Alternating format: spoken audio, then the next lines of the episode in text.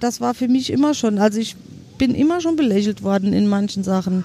Ne, wo ich dann immer denke, wenn du dich für die Umwelt einsetzt, ne, wirst du von manchen immer so schön belächelt und ja, äh, das bringt ja sowieso nicht viel und so weiter.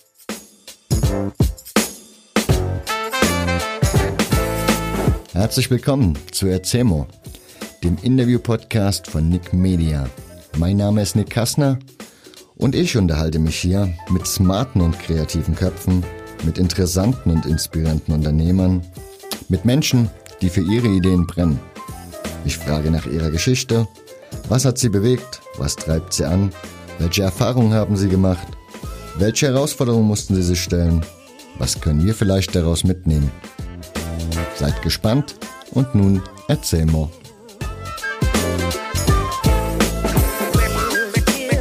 Mein heutiger Gast, Birgit Klöber, ist die Betreiberin des Unverpacktladens in Saarbrücken. In dieser Folge erzählt sie, was sie zu diesem Laden bewegte, welche Schwierigkeiten es gab und welche Erfahrungen sie dabei gemacht hat. Hallo Birgit, wir sitzen ja hier. Was ist das jetzt hier für ein Platz? Der Landwehrplatz. Das stimmt, der Landwehrplatz in Saarbrücken.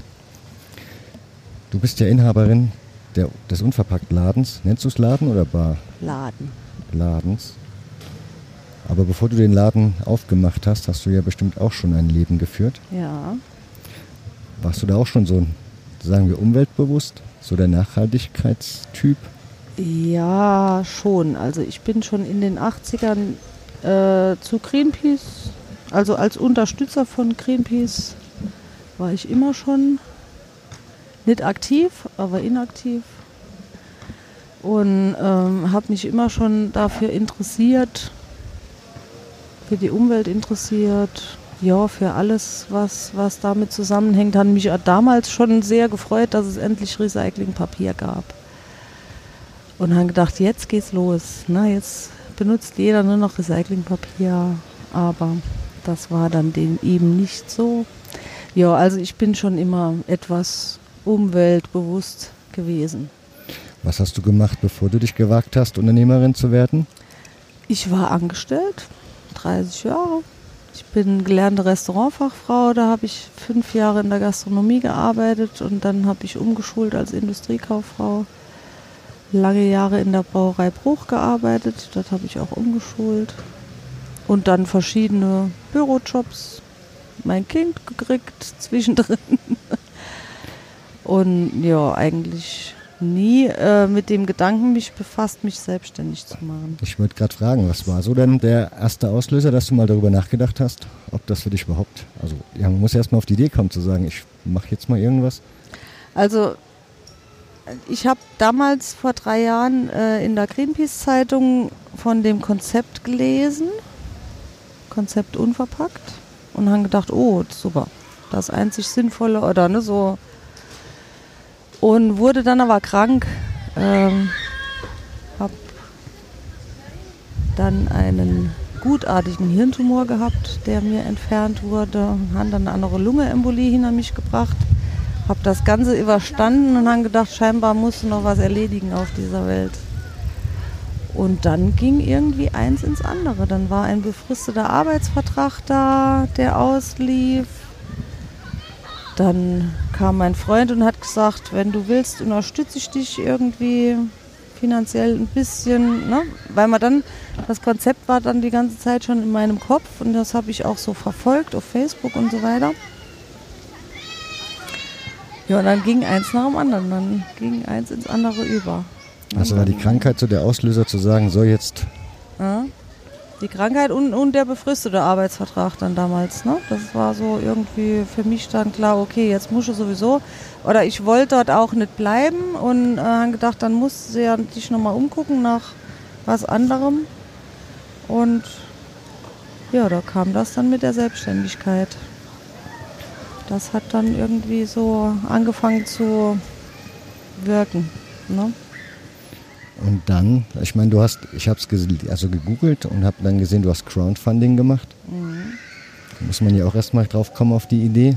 Also das hat mich halt, ähm, da hat mich die ganze unverpackt Community draufgebracht. Ich habe lange äh, unverpackt Trier äh, über Facebook äh, äh, begleitet, sage ich mal, immer geguckt, was die so tun, weil ich das mitgekriegt habe, dass in Trier dann auch ein Laden aufmacht und da waren die gerade im Crowdfunding und somit habe ich mir das äh, alles so mit angeschaut und habe gesehen, wie erfolgreich die damit waren und auch andere erfolgreich damit waren. Berlin hat 108.000 Euro äh, durchs Crowdfunding damals gekriegt. Das war natürlich mega.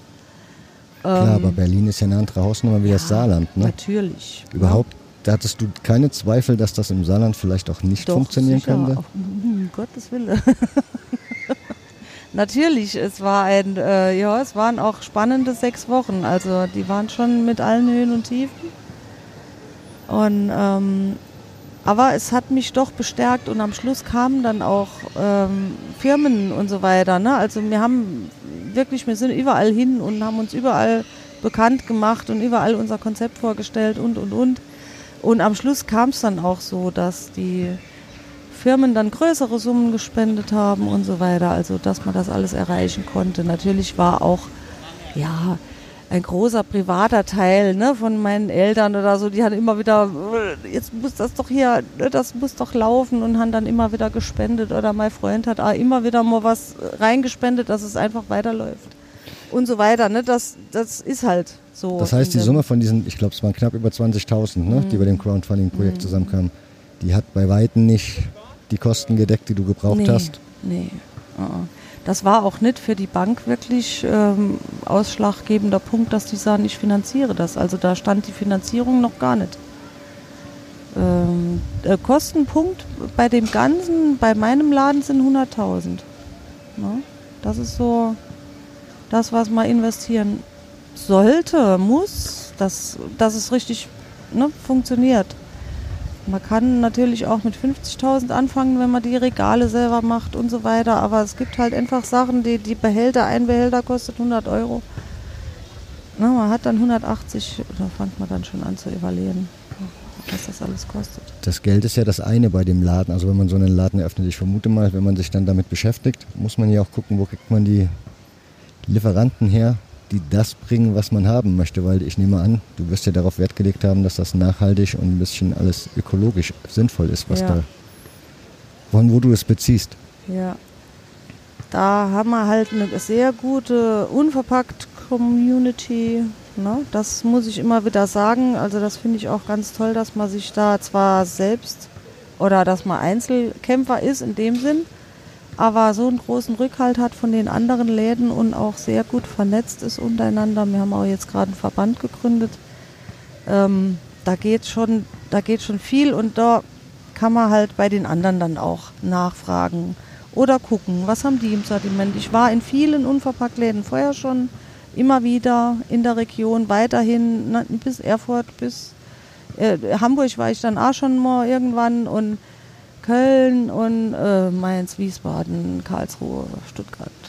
Alles so abgeklappert und da sieht man dann halt, okay, was haben die im Sortiment oder welche Großlieferanten haben die und so weiter. Und da kriegt man überall geholfen. Jeder ist, ja, die sind alle sehr gut drauf. Ja, hast du da Großlieferanten? Weil eigentlich hätte ich jetzt gedacht, du hast dann so den regionalen Bauern von irgendwo aus dem Gau. Habe ich auch, aber ich habe auch Großlieferanten. Ähm, alles was mit Trockenware und äh, ja, äh, ah, das war ich. Nicht schlimm.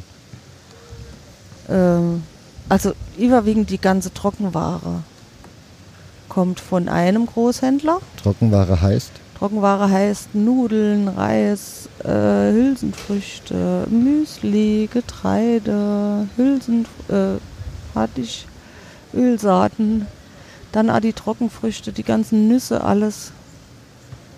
Alles in dem Bereich. Da kommt, da, das kriege ich, oder von mehreren Großhändlern. Ich habe jetzt auch mehrere, das ist auch immer wieder eine Preisfrage, da muss man ja auch immer wieder gucken, ob es nicht einer günstiger anbietet oder oder, ne? Und ähm, Nudeln habe ich auch, aber nicht nur von einem Nudelhersteller in Baden-Württemberg, ist für mich dann auch regional, weil normalerweise kommen die aus Italien. Ähm, Linsen kriege ich aus dem Bliesgau. Wunderbar. Unsere hiesigen Bauern, Erbsen auch. Öle kriege ich aus dem Bliesgau, aber auch aus Italien und aus Griechenland. Essige kriege ich auch einen aus dem Bliesgau. Ich habe so geguckt, hast du Fleisch ja. da drin in dem Laden? Verkaufst du gar Im nicht? Im Moment biete ich eine Rindersalami an. Die kommt jetzt vom Erlenbacher Hof in Ensheim. Ne, das ist jetzt wirklich regional, aber auch nicht bio. Wobei das Schweinefleisch, das drin ist, ist Bio-Schwein. Wird auch bei einem Bio-Metzger geschlachtet, also ne, so der in der Region ist, also auch nicht weit weg. Das heißt, du guckst dann schon und kontrollierst du es auch? Ob ich das dann mir, alles so ja. ist, wie es dir versprochen wird? Ja, ja. Also die Eier zum Beispiel sind auch Bodenhaltung. Ich habe keine Bio-Eier. Das ist aber ein Betrieb in, in Blies-Ransbach. Da war ich mir den Stall angucken, die Hühner angucken. Ne? Das sind alles propere Hühner ohne, mit allen Federn, ohne Stress. Ne? Äh, weiß, was der füttert. Der baut noch selber an oder vieles noch selber an. Und ähm, ja, den Hühnern geht's gut. Ne? Äh, ist für mich auch eine artgerechte Haltung. Sind, kommen halt leider nicht raus, aber das ist Art Traditionsbetrieb. Von daher ähm, ist das für mich äh, zu verkaufen gut. Ja, der ist auch regelmäßig in Saarbrücken, der liefert auch gut. Ne? Das sind ja immer so Sachen, die auch stimmen müssen. Ich verkaufe viele, viele Eier. Und da bringt es mal nichts, wenn ich Bio-Eier kriege. Die könnte ich auch hier aus der Region kriegen. Aber dann äh, kriege ich mal und kriege mal keine. Und das geht nicht. Okay. Und das ist für die, ich nehme an, das ist dann aber für alle Beteiligten eine Win-Win-Situation, oder? Also, ich meine, wenn ich im Supermarkt mein Fleisch für 2,99 oder so kaufe, Genau. was ich jetzt kein Interesse habe, aber ich Ja. stelle auch fest, bei mir in der Gegend, also ich wohne ja, wie gesagt, Heusweiler Umgebung, Mhm. wird es schon schwierig, einen Bauern zu finden, der noch wirklich Fleisch verkauft oder wo man Mhm. kaufen kann.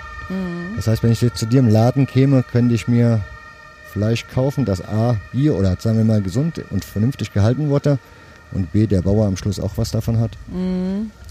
Ich bin jetzt gerade dran bei den Bauern, wo wir jetzt die Salami herkriegen. Die ähm, haben auch Hühner. Also da kann ich auch Hühnerfleisch kriegen, also oder ein ganzes Hähnchen. Da sind wir jetzt aber gerade dran. Dann hatte ich den einen Bauern noch, da hatte ich die Woche auch gerade was gepostet auf Facebook. Der hat äh, Schweine, die wirklich frei laufen. Ne? Also schöne Bio-Geschichte ist das auch. Da gibt es Möglichkeiten, wobei ich Fleisch immer von Anfang an gesagt habe, ich mache es erstmal nicht. Ne? Weil äh, da gelten auch andere Hygienevorschriften und da muss man erstmal gucken, dass man das gewährleisten kann alles. Stimmt, das wäre auch mal eine interessante Frage. Denn wenn man jetzt so, du bist ja dann im Grunde eine Quereinsteigerin gewesen, ne? Diese ganzen Vorschriften, Bestimmungen, was man da sich alles dran halten muss, wie so ein Laden vielleicht sein muss, ob deine Toilette dazugehört, keine Ahnung, was man da so alles braucht. Wie lange oder wie hast du das gemacht, dich da drauf zu schaffen? Da äh, gehst du zur IHK und die sagen dir dann schon, was du brauchst und was du nicht brauchst.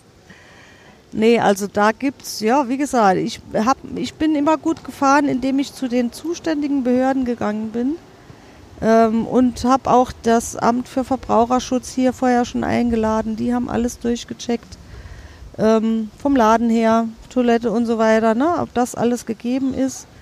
Und die sind dann auch nochmal gekommen mit einer großen Liste vom Ministerium, die sie dann abgearbeitet haben, wo der Laden dann geöffnet hatte. Ähm, und eigentlich haben wir fast alles erfüllt und was nicht erfüllt war, haben wir nachgemacht dann. Und soweit sind wir eigentlich behördlich gut abgesichert, also haben alles so erfüllt. Und äh, ja, es, also mein großer äh, Ratgeber ist die IHK. Nach wie vor, da sitzen ganz viele kompetente Menschen, die einem die richtigen Auskünfte geben können. Wenn wenn das Internet nicht lügt, dann kommst du ja ursprünglich aus St. Ingbert. Genau. Die Standortfrage, wie hast, bist du die angegangen? Ähm, die Standortfrage. Ich habe das Ladenlokal schon vorher gekannt, weil ich wohne im Moment in Duttweiler und hab, war ja viel in Saarbrücken äh, beschäftigt und äh, auch immer in Saarbrücken eigentlich nur noch tätig. In St. Ingbert bin ich schon lange nicht mehr. Ähm, und kannte den Laden und habe mitgekriegt, dass der wechselt. Also dass da jemand rausgeht. Und das war gerade in dem Moment, es war eigentlich noch vor dem Crowdfunding. Ich hatte den Laden schon vor dem Crowdfunding angemietet. Das war natürlich äh, Risiko. Das heißt, Aber du bist in diese Geschichte reingegangen, irgendwann hast du gesagt, ich mache das jetzt und dann war dir klar, du machst das jetzt auch wirklich. Ja, da, ja. Da hält dich jetzt nichts mehr von ab, egal genau. was da jetzt kommt. Genau. Ne? Irgendwann war der Punkt da, äh, wo ich gesagt habe, ich, ich mache es jetzt. Da habe ich mich mit Trier noch kurz abgesprochen in dem Sinn oder abgesprochen. Naja, Trier wollte auch nach Saarbrücken kommen mit Unverpackt, wollte expandieren. Und äh, dann bin ich hingefahren zu denen und habe mit denen gesprochen und habe eigentlich in dem Moment die Entscheidung gefasst, dass ich in Saarbrücken so einen Laden aufmachen möchte. Das war aber im Mai, Ende Mai. Und im Juni des darauffolgenden Jahres habe ich eröffnet. Ja, also es hat doch ein gutes Jahr gedauert. Für was hast du das Jahr dann noch so gebraucht? Für naja, diese ganzen Behördengänge? Den lange, lange Zeit für die Finanzierung wirklich bis ich die passende oder bis die bis ich eine Bank gefunden habe, die das finanzieren wollte. Du hast aber mit dem Lauwieser Viertel, wenn man es mal so, also ich hätte gedacht, das war die logische Konsequenz, dass du gesagt hast, wenn so ein Laden überhaupt funktioniert im Saarland, dann wahrscheinlich nur an dieser Stelle. Genau. Also ich habe mir ausgeguckt, Nauwieser Viertel äh, oder Mainzer Straße. Hatte auch in der Mainzer Straße ein ganz tolles Ladenlokal, das aber etwas teurer war. Und, oder das war dann, ja, es war noch größer und noch teurer. Und das hätte ich bekommen können, aber das war dann, im Ende habe ich abgesagt, weil es mir dann zu teuer war, das für den Anfang. Und dann blieb eigentlich nur noch das. Und dann habe ich gesagt, nee, dann komme ich hierher. Ich habe eine, also wir sind eine vierköpfige Familie. Wenn ich mir jetzt überlegen würde, ich komme hierher und möchte bei dir einkaufen, wie ist das oder wie, wie realistisch ist das für mich überhaupt? Also ich habe mir die Frage halt wirklich gestellt, weil A, ich müsste ja dann unfassbar viel Verpackungsmaterial wahrscheinlich mitnehmen. Wenn ich mir meine Milch, alles was ich brauche oder ja die Familie braucht, da holen möchte, zum einen. Und zum anderen habe ich mir halt die Frage gestellt, wie sieht das finanziell für mich dann aus? Also ich nehme an, ein bisschen mehr muss ich dann schon investieren, oder? Ja, bei, bei Familien ist es schwieriger, sag ich mal wenn man nicht so ein konsequenter Biogänger ist, Bioladengänger ist und die Preise gewöhnt ist, sage ich mal, ähm, dann wird es sowieso gleich etwas teurer. Es gibt viele Familien, die kommen und die kaufen dann nur die Nudeln bei mir oder nur die Haferflocken. Also nicht nur, so, sondern kaufen nur gewisse Produkte, nicht alles. Ne? Aber, Aber, hast du theoretisch alles da, wenn ich jetzt sagen würde, ich mache jetzt einen Wocheneinkauf bei dir? Theoretisch habe ich eigentlich alles da, sage ich immer, außer Fleisch. Ne? Aber mm, mal ist es halt, es ist anders. Ne? Ich habe nicht äh, zehn verschiedene Sorten von irgendwas da. Ich habe keine Markenprodukte. Ne? Das ist halt das, was, was dann anders ist. Aber eigentlich habe ich alle Artikel so weit im Sortiment, dass man ein normales Leben normal einkaufen kann. Aber deine Kundschaft, nehme ich mal an, wenn wir hier schon im Viertel sind, ist ja dann wahrscheinlich eher nicht so die klassische Familie, ne? Es, ähm, also wer, wer groß äh, davon profitiert, sind die Single-Haushalte, weil man kann ja auch kaufen, was man braucht. Und muss sich ja nicht auf irgendwelche Packungsgrößen einlassen. Und da ist natürlich, ob alt oder jung, also es kommen viele ältere Frauen oder ältere Männer, die alleine leben und kaufen ihre Handvoll Reis und zwei Tomaten und zwei Eier. Ne, so. Und sind dann natürlich auch günstig oder dann kostet es nicht viel, weil sie ja auch nicht so viel kaufen und nicht so viel brauchen. Ähm, ansonsten habe ich eigentlich von der Kundschaft her alles. Also ich habe wirklich von jung bis alt, von arm bis reich, von nah bis fern. Also ich, viele kommen von, die von fern kommen, die kommen wirklich dann mit einem Wäschekorb mit ihren ganzen Behältern und kaufen dann für zwei, drei Wochen ein oder so. Ich habe gesehen, du hast Behälter im Laden, aber besser ist es dann, oder man kann sie sich schon selber mitbringen. Ja, das, äh, diese Ressourcen sollte man auch sparen, sage ich immer. Wir haben natürlich alles im Laden auch, Aber jeder hat eigentlich Gläser oder Tupper oder was auch immer zu Hause. Es darf auch ruhig eine Plastiktüte kommen, die befüllt wird. Wenn sie hundertmal benutzt wird, bis sie kaputt geht, ist das mir auch recht. Ne? Also was an Behältern kommt, ist gerade egal. Das äh, ne? kann man jede Gläser, die man hat zu Hause, ob Schraubverschlussgläser oder was auch immer, kommen viele, die, die bringen eine ganze Armada von Gläsern oder auch Taschen. Es kommen viel, äh, die kaufen schon in Baumwollbeuteln ein. Dann wird es nicht so schwer, nicht so sperrig. So ein Beutel hat man immer mal in der Tasche. Und da wandert auch alles rein, ob Nudeln oder Müsli oder Hülsenfrüchte. Und der Einkauf läuft bei dir so ab, ich komme rein, dann sehe ich vielleicht das Müsli da stehen, was du ja, glaube ich, in Glasbehältern hast, wenn ich mich richtig entsinne. Nein, Plastik. Okay. Aber ja, ich nehme ja, ich will es ja dann haben. Dann nehme ich, keine Ahnung, mein Glas habe ich dann dabei. Das heißt, ich tue das Glas wiegen. Ja, ich habe die Tara-Waage ganz am Anfang. Ne? Das mhm. ist immer so der erste Weg. Wenn man mit seinen Behältern kommt, dann wiegt man die ab auf der Tara-Waage. Da kommt automatisch Etikett raus, da steht das Leergewicht drauf und das klebt man auf den Behälter. Und so zeichnet man am besten dann alle Behälter erstmal aus mit dem Leergewicht und dann füllt man sich die ab und füllt das ein, was man braucht. Oder haben wir nur was zum Probieren. Schmeckt mir die Gemüsebrühe, ne? Hole ich erstmal nur ein bisschen. Und an der Kasse ziehe ich dann das Leergewicht nochmal ab und du zahlst nur das, was drin ist. Wie ist die Resonanz bisher auf den Laden? Sehr gut. Das heißt, du bist zufrieden? Ich bin sehr zufrieden, ja, ja. Ich bin aber auch äh, nicht hoch anspruchsvoll. Also nee, ja. Du hattest, nee. Wie sagt man? ja, gut. Ich glaube, nee, ich glaub, weiß jeder, was du meinst. Es ist genau, es, äh, nee, ich bin, also von meinen Zahlen her, da wo ich eigentlich nächstes Jahr schon sein, erst sein wollte, ne? Von daher bin ich so zufrieden mit dem Ganzen und es läuft richtig gut an. Es muss natürlich auch noch mehr werden, aber äh, die, die Kundschaft ist schon, die Kundschaft, die beste Kundschaft der Welt überhaupt. Ähm, es spricht sich rum, es spricht sich immer mehr rum. Es kommen täglich noch neue Leute in den Laden. Täglich. Die sagen, jetzt bin ich endlich da, jetzt habe ich es geschafft. Heute hatte ich auch mit jemand gesprochen, die hat gesagt, ich wohne 500 Meter weiter, ich weiß gar nicht, dass es so einen Laden gibt. Wo ich dann sage, okay, ich war im Fernsehen, in der Zeitung. Ich mache extrem viel Werbung. Mein Berater sagt immer, du machst zu viel Werbung, aber ich weiß, da ich selbst Saarländer bin, äh, dass es im Saarland etwas anders ist wie in einer Großstadt. Dass man da wirklich mehr äh, Werbung machen muss, erstmal, um das Ganze bekannt zu machen. Aber äh, das lohnt sich im End, weil es erfährt dann auch jemand, der noch weiter weg wohnt. Dann, die wissen jetzt schon, es gibt einen Unverpacktladen. Ja, ich habe festgestellt, ich habe mal deine Facebook-Seite mir so die letzten Tage angeschaut. Du bist ja da auch nicht nur auf den Laden begrenzt, was sowas angeht. Du hattest gestern, ich glaube auch heute zum Becherpfand, also dieses, diese mhm. Einwegbecher in den mhm. Bäckereien, mhm. für den Kaffee to go zum Beispiel, mhm. hast du dann da drinnen extrem Thema mhm. und so hast du halt vieles drinne. Mhm.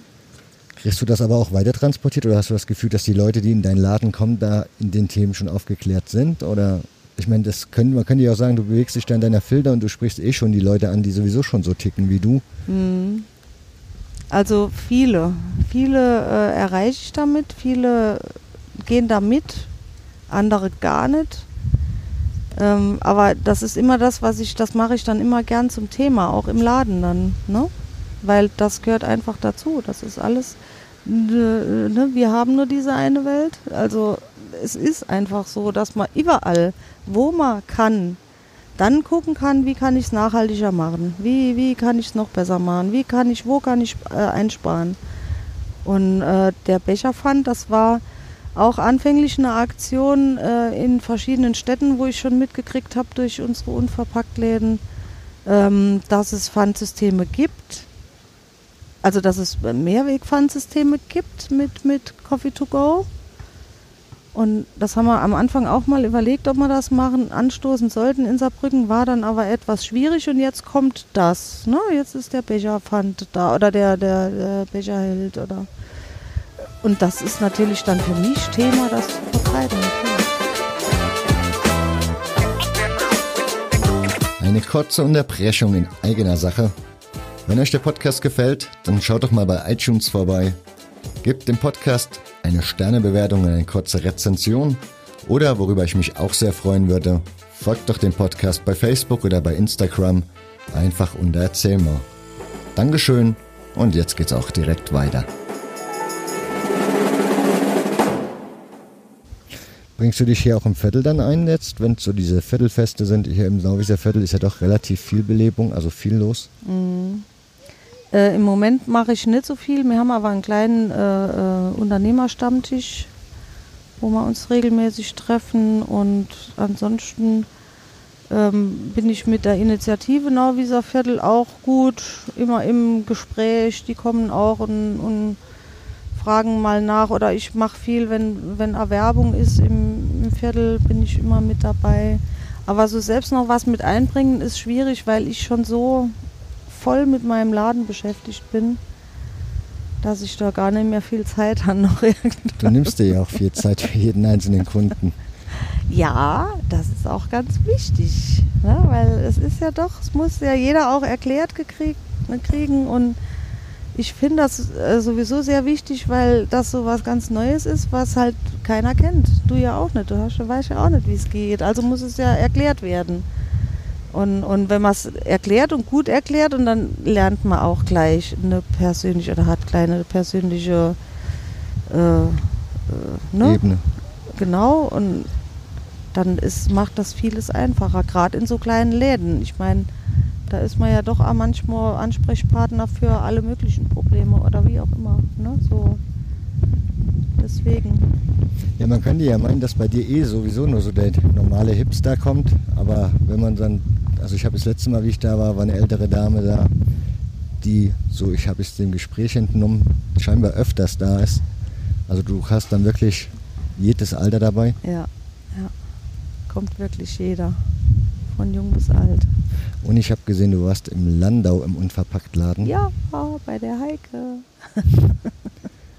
das heißt, ihr seid ja echt eine richtige Community, wo ihr euch dann.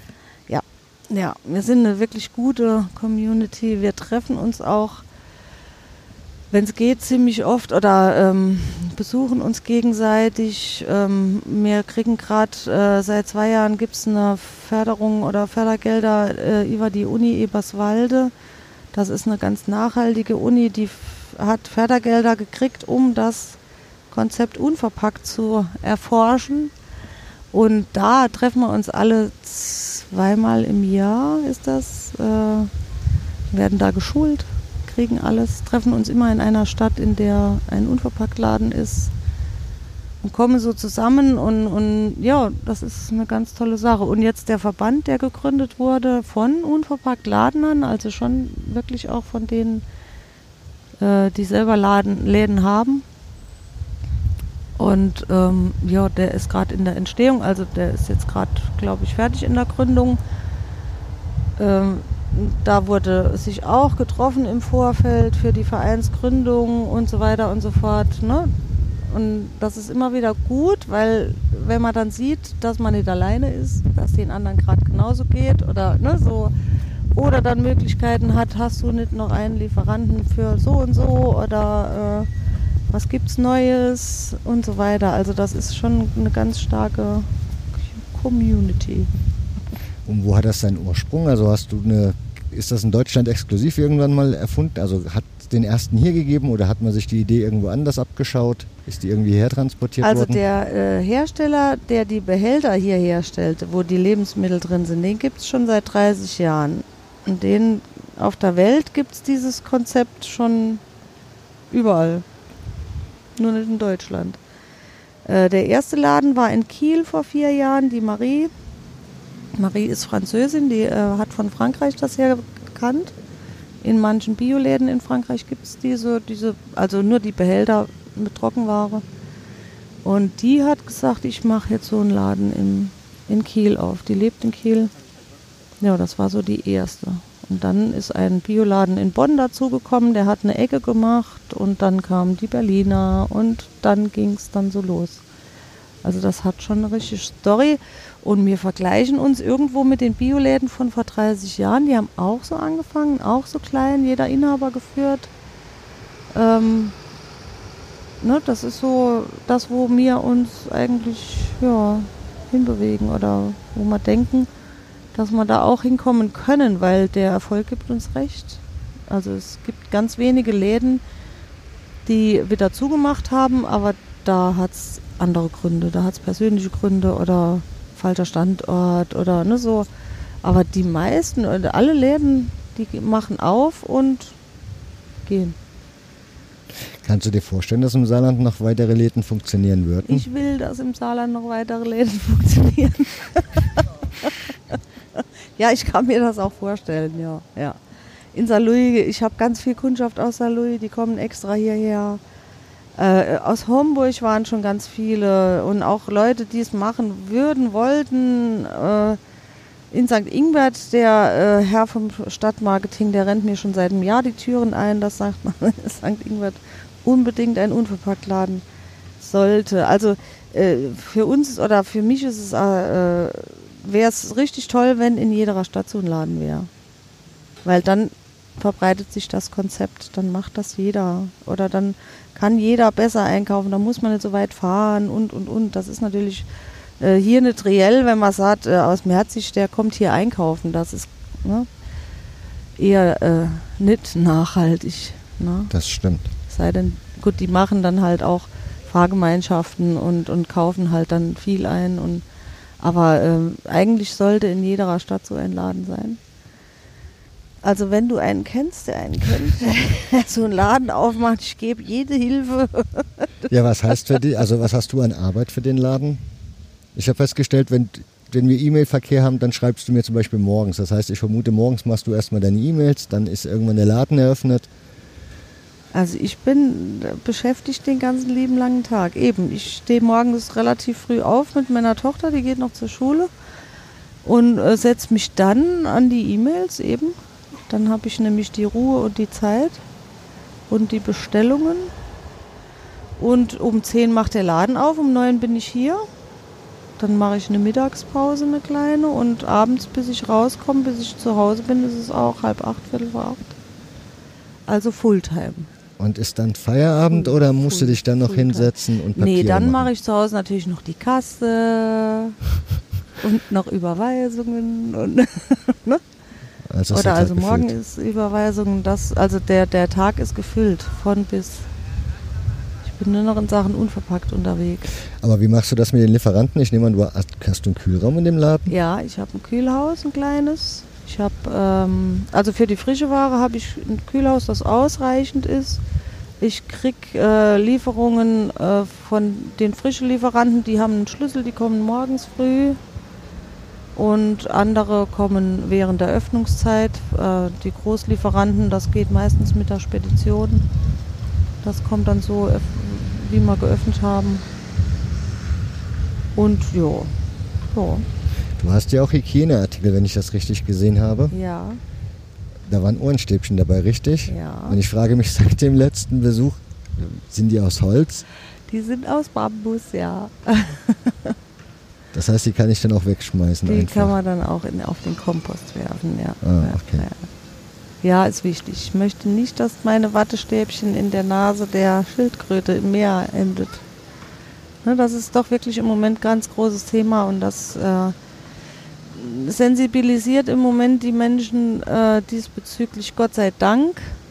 Auch Urlaube, glaube ich, sensibilisieren im Moment, ne, wenn man nicht gerade an einem aufgeräumten Strand ist. Und äh, das ist halt unser Thema und da wird's, ist es einfach wichtig, dass so viel wie möglich passiert oder dass halt so viel wie möglich solcher Läden entstehen oder Edeka fängt jetzt an und macht, äh, kann man jetzt auch mit dem eigenen Behälter Fleisch kaufen gehen und so weiter. Ne? Also so, auch die Großen fangen jetzt doch an, mehr in die Richtung Nachhaltigkeit zu gucken.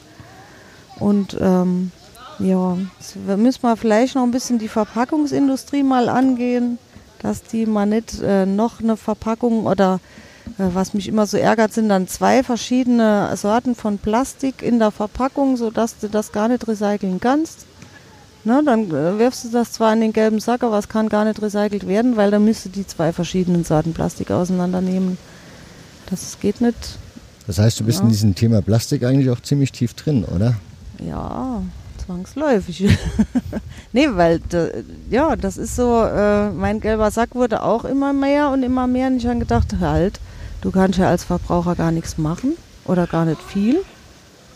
Ne? Und das ist, das stößt dann für mich, äh, das, ja, das motiviert mich dann immer sowas, ne? dass wenn ich selber was nicht, irgendwie was ändern kann und mich darauf verlassen muss, auf andere, dann fange ich an, selber zu überlegen, was ich machen kann.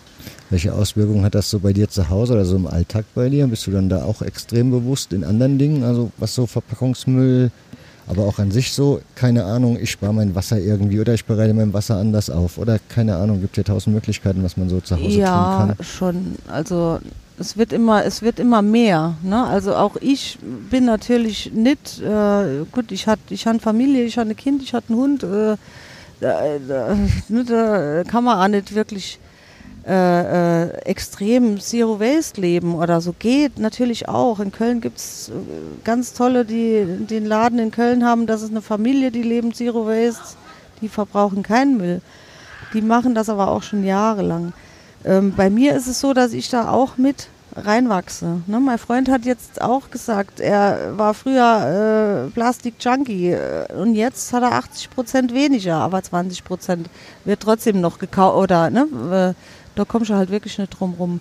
Wir achten da schon sehr drauf und gucken auch immer, dass wir uns weiter äh, verbessern in allem. Ne? Wassersparen war eigentlich auch schon immer meine Devise, Müll sparen war immer schon meine Devise. Also ich hatte immer schon weniger Müll wie alle anderen, ne? weil ich immer schon sehr drauf geachtet habe.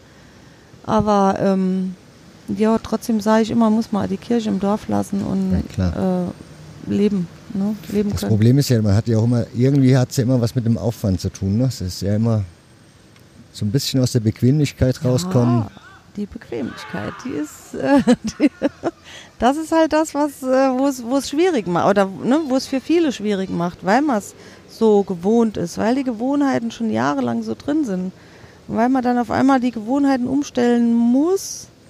Aber ich habe halt oftmals äh, Kunden da, die sagen, okay, wenn ich aber jetzt hier einkaufen gehe und gehe heim und stelle mein Glas in den Schrank und habe keinen Müll, dann macht's so Klick und dann, ne, oh, dann ist das toll, der gelbe Sack wird weniger und dann motiviert mich das weiter, nochmal dorthin einkaufen zu gehen. Und dann sehe ich wieder noch einen Artikel, ach ja, den gibt's ja auch.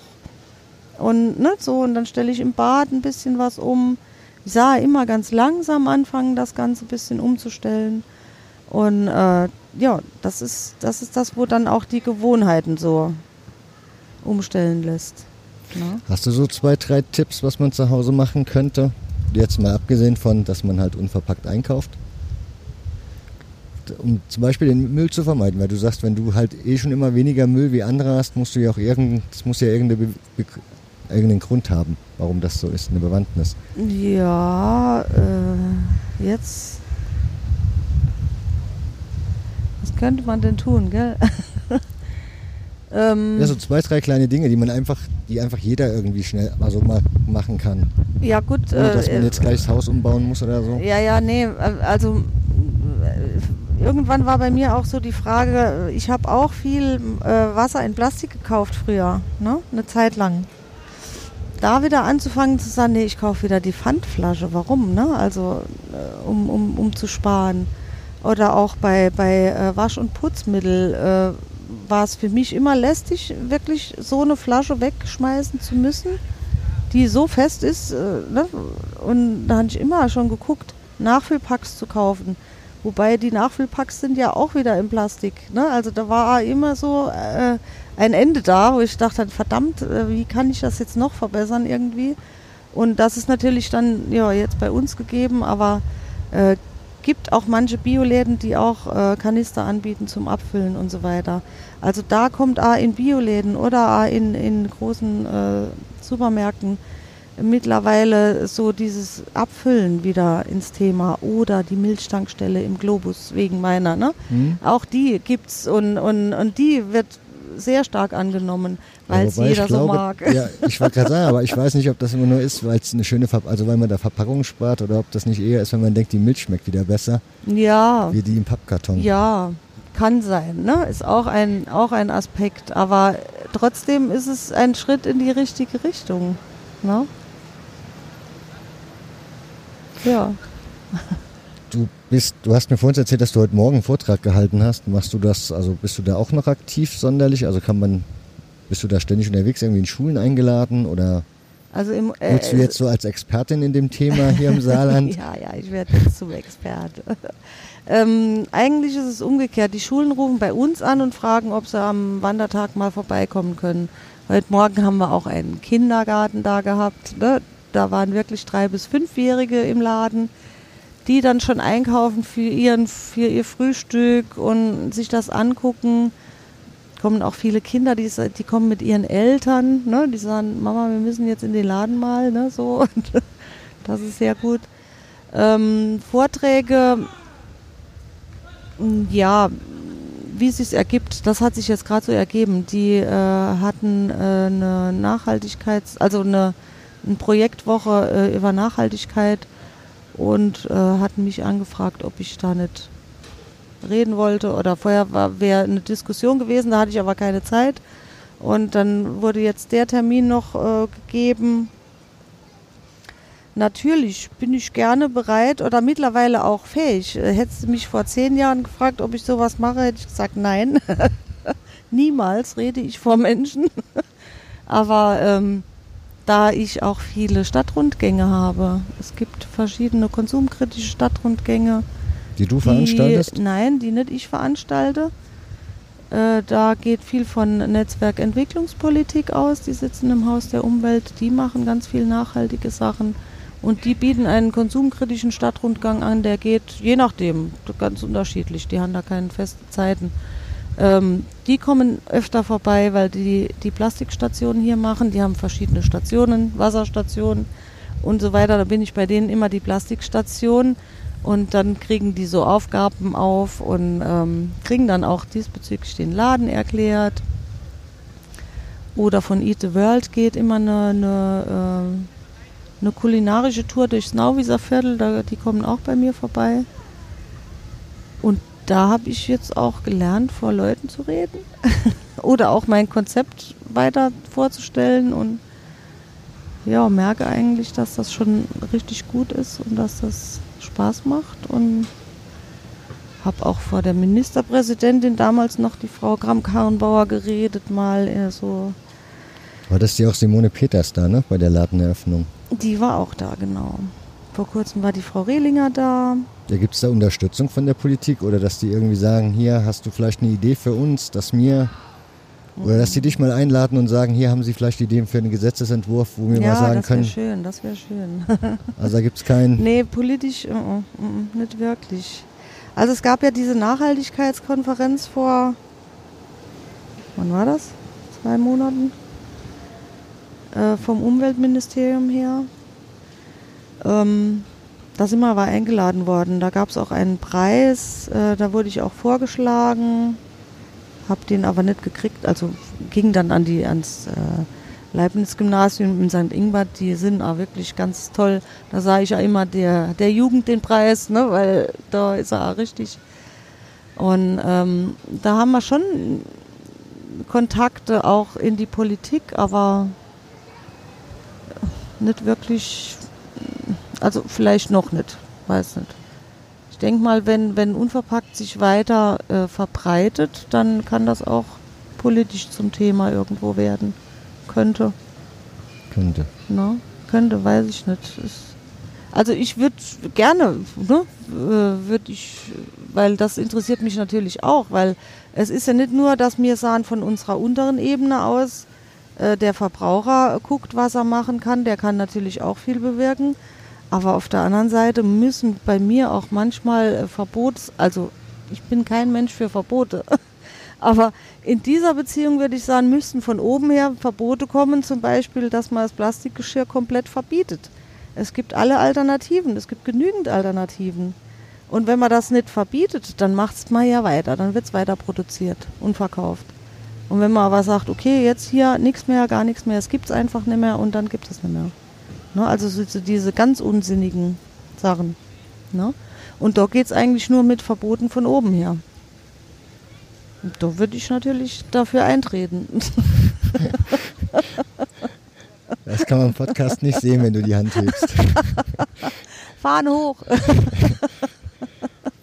Was, wie geht das für dich jetzt? Also was ist jetzt so persönlich dein Ziel mit dem Laden? Ich nehme an, wenn du sagst, das bist jetzt schon eigentlich von dem, was du dir an Käuferschaft vorgestellt hast, jetzt schon weit, also schon ein Jahr im Voraus, hast du das Ziel erreicht.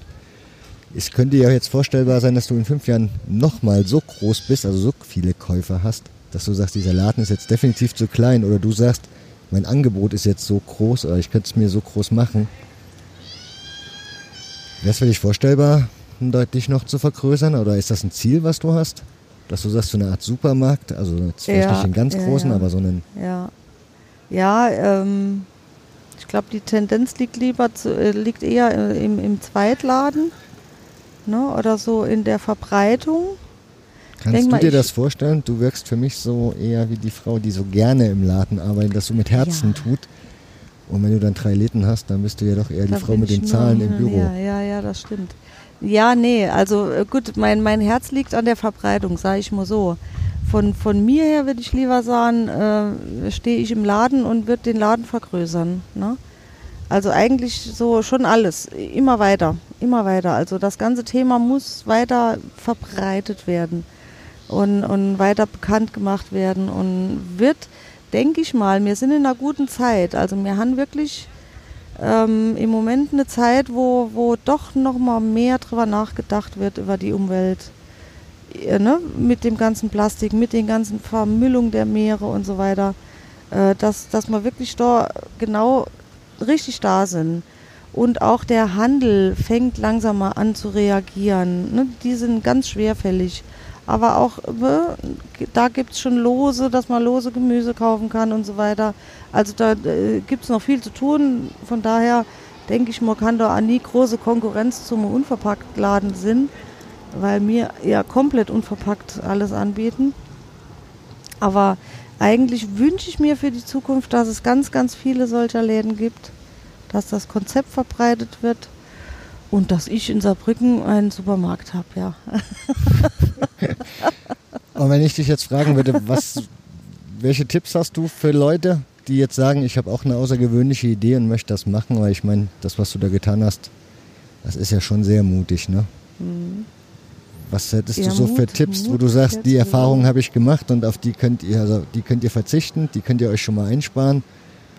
Oder wo du sagen würdest, das stellt euch darauf ein, dass ihr da ganz besonders, keine Ahnung, so ein paar Tipps. Ja, ganz besonders muss man sich eigentlich bei Finanzierungen und so äh, ähm, ähm, äh, darauf einstellen, dass es da nicht so einfach gehen kann. Also für, für einen Otto Normal, sage ich jetzt mal, ne? für so jemand wie mich. Weil ich war eigentlich immer äh, gedacht oder habe immer gedacht, okay, wenn ich eine gute Idee habe und dann kriege ich das auch finanziert. Erst recht mit sowas wie Crowdfunding, ne? dass man dann noch sagt, und da bin ich so dermaßen aufgelaufen für mich, ne? dass ich gedacht habe, das kann nicht, das ne? geht doch gar nicht. Äh, Also von daher, da eine gute Beratung ist immer ganz, ganz wichtig, finde ich. Also das hat bei mir angefangen bei der IHK. Äh, dann äh, ging es über äh, Unternehmensberatung, der wirklich fit war. Also da muss man auch aufpassen, dass man an den richtigen gerät.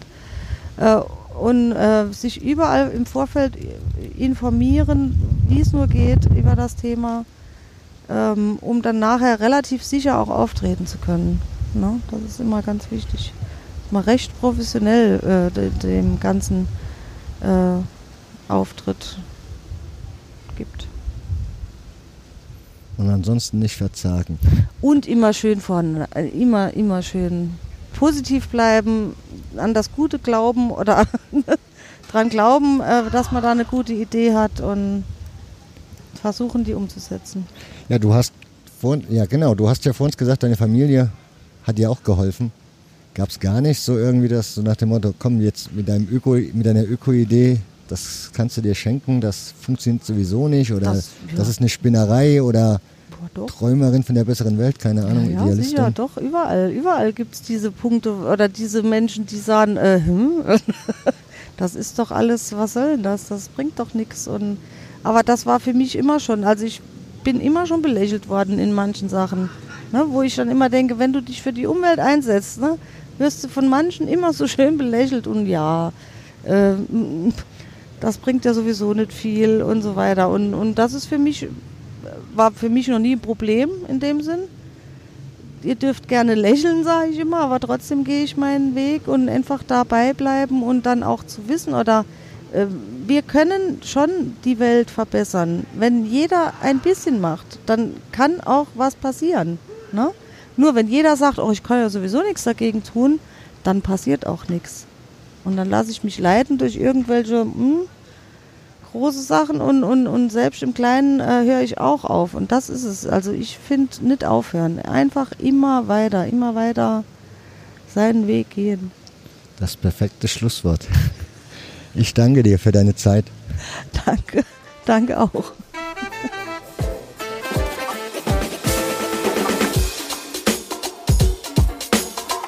Wenn dein Interesse geweckt wurde und du brennst, deine spannende Geschichte als smarter, kreativer Kopf in den Startlöchern stehst, dein interessantes Business zu starten oder bereits erfolgreicher Unternehmer bist und du deine Geschichte, dein Business mehr in der ganzen Welt verbreiten möchtest, findest du den richtigen Ansprechpartner unter nick-media.com www.ftf.de und deine Geschichte geht online.